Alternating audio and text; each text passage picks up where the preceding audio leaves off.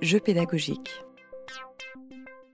Nous avons eu en juin deux jours de formation où on nous a confié une mallette pédagogique très très bien faite avec des textes, dont les, les, grands textes que vous avez cités de la Convention de Genève, la Déclaration universelle des droits de l'homme, etc., et des jeux. Alors il y a des jeux, on les a testés, nous les avons faits pendant ces journées de formation. Il y a des jeux que j'utiliserai si je réussis à avoir un, contact en école primaire, qui consiste à faire des dessins à partir d'un mot fourni. Mais moi, j'utilise pour euh, de la quatrième BTS deux jeux. L'un s'appelle le jeu des pas en avant. Alors, il faut qu'il n'y ait pas trop, trop d'élèves. Au maximum, vous les mettez en ligne sur 10. Et les autres, à ce moment-là, sont observateurs. Il faut repousser les tables. Et vous distribuez à chacun des petits papiers. Chacun a son petit papier. Il ne voit pas celui du voisin. Et dans ces petits papiers, il y a des statuts. Alors, par exemple, vous êtes un chômeur de 40 ans qui n'a pas travaillé depuis 3 ans. On ne dit pas que c'est un, étranger. Hein. Euh, vous êtes un demandeur d'asile en cours de procédure touchant une aide de 11 euros par jour. Vous êtes un migrant sans papier de République démocratique du Congo travaillant sur un chantier d'autoroute. Vous êtes un Malien en situation irrégulière en France. Vous êtes un Tunisien marié à une Française demandant un titre de séjour. Vous êtes un footballeur africain évoluant au stade rennais. Euh, il y en a un autre aussi. Alors, vous êtes un réfugié afghan de 24 ans en France, et puis vous êtes un médecin en centre-ville. Bon. Donc, chaque euh, élève a son petit papier, ne, ne, montre pas au voisin, et on lui laisse une minute pour s'imprégner de son rôle. Et ensuite, le bonheur de jeu, en l'occurrence moi, pose des questions. Alors, les questions, je vous les lis, voilà.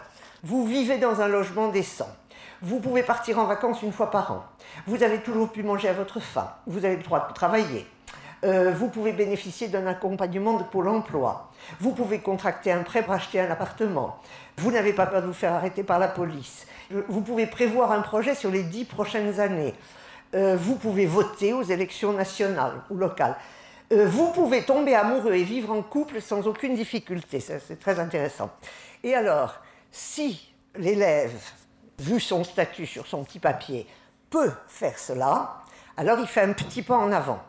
S'il ne le peut pas, il reste à sa place. Et donc, à la fin du jeu, on voit l'inégalité se dessiner entre ce qui est possible et ce qui n'est pas possible. Et en complément, on essaye de faire deviner soit aux observateurs, soit aux autres, qui pouvait bien être celui qui a pu faire le plus de pas en avant, qui pouvait bien être celui qui en a fait le moins, voire pas du tout. Et j'ai expérimenté ça dans une classe de bac professionnel au lycée Les Canuts de Vaux-en-Velin, avec une professeure remarquable. Ils n'étaient que 14. Bon, ils étaient un peu agités. Et on a cru, j'étais avec un collègue, on a cru d'abord qu'il y en avait trois qui n'avaient pas vraiment compris le jeu, ils n'avaient pas bougé. Donc, on leur a demandé qui ils étaient. Ils avaient parfaitement compris. Ils étaient en effet un étranger en situation irrégulière, donc ils ne pouvaient rien faire, ils avaient parfaitement compris. Alors, on a vu aussi un élève, celui qui était euh, camerounais, euh, travaillant sur un chantier d'autoroute. Alors, il a fait un certain nombre de pas, pas tous, mais beaucoup. Et on lui demande pourquoi. Et il dit ben, J'ai un travail, je suis employé, donc j'ai un salaire, donc tout va bien, je peux tout, je peux tout faire. Et donc, on lui a dit, oui, mais vous êtes euh, employé comment? Vous êtes régulier ou pas régulier? Vous êtes employé au noir ou pas au noir? Le patron paye les charges sociales, vous a déclaré ou pas? Et brusquement, il a découvert que c'était pas si évident que ça. Ne serait-ce vous avez un CDD ou un CDI, vous êtes en remplacement, etc. etc. Et je vous citerai d'autres anecdotes euh, significatives. Donc ça, c'est un jeu intéressant. Il faut quand même prévoir euh, bien trois quarts d'heure pour le faire pour ceux qui sont plus jeunes ou dont on sent qu'il y a plus d'émotivité. On a un autre jeu qui est le photolangage que j'ai apporté, c'est-à-dire qu'on a toutes sortes de photos, des belles photos. Alors on prend deux tables, on les disperse. Et on dit aux élèves, ça a l'avantage de leur permettre d'être actifs, ces deux jeux, n'est-ce pas? Ils se déplacent, ils bougent, bon. Donc on leur dit, voilà, vous les regardez, là, pendant quelques minutes, ensemble, et puis vous cherchez la photo qui vous touche le plus, qui vous affecte, qui vous parle, qui vous interpelle, avec deux consignes. La première consigne, c'est vous êtes capable de dire en décrivant cette photo, de dire à vos camarades pourquoi elle vous a plus interpellé que les autres.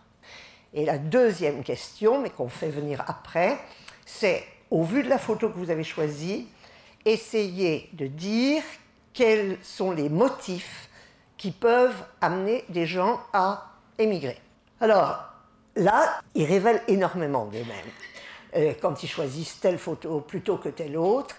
Et on a eu un cas, un magnifique cas de contresens, très instructif. Il y a une photo d'un groupe visiblement de Daesh, bon, se pavanant sur un tank, avec des maisons détruites derrière, drapeau noir, euh, inscrit en arabe.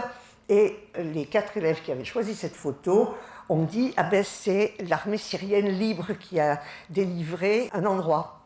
Alors, un peu surpris, je dis Mais qu'est-ce qui vous fait dire ça? Alors, au fond, ils ont cru voir un drapeau syrien. Je leur dis, oui, mais enfin, un drapeau noir comme ça, avec un bandeau noir sur la tête, de, c'est quoi? Ah ben oui, c'est l'État islamique, c'est Daesh, etc. Donc, euh, renversement total de la perspective, ce qui est très intéressant, parce qu'on voit à quel point on peut faire dire n'importe quoi à une photographie à partir du moment où on veut défendre telle ou telle idée. Donc, ces photos leur permettent de révéler beaucoup. Cela dit, on rencontre des élèves. Bon, la, dernière intervention que j'ai faite, euh, c'était aussi au Canu. Euh, la seule élève d'origine française dans la classe était incapable de dire pourquoi cette photo avait été choisie par elle. Incapable même de la décrire, etc. Et donc, bon, pourquoi est-ce que les gens émigrent? Blocage. Bon.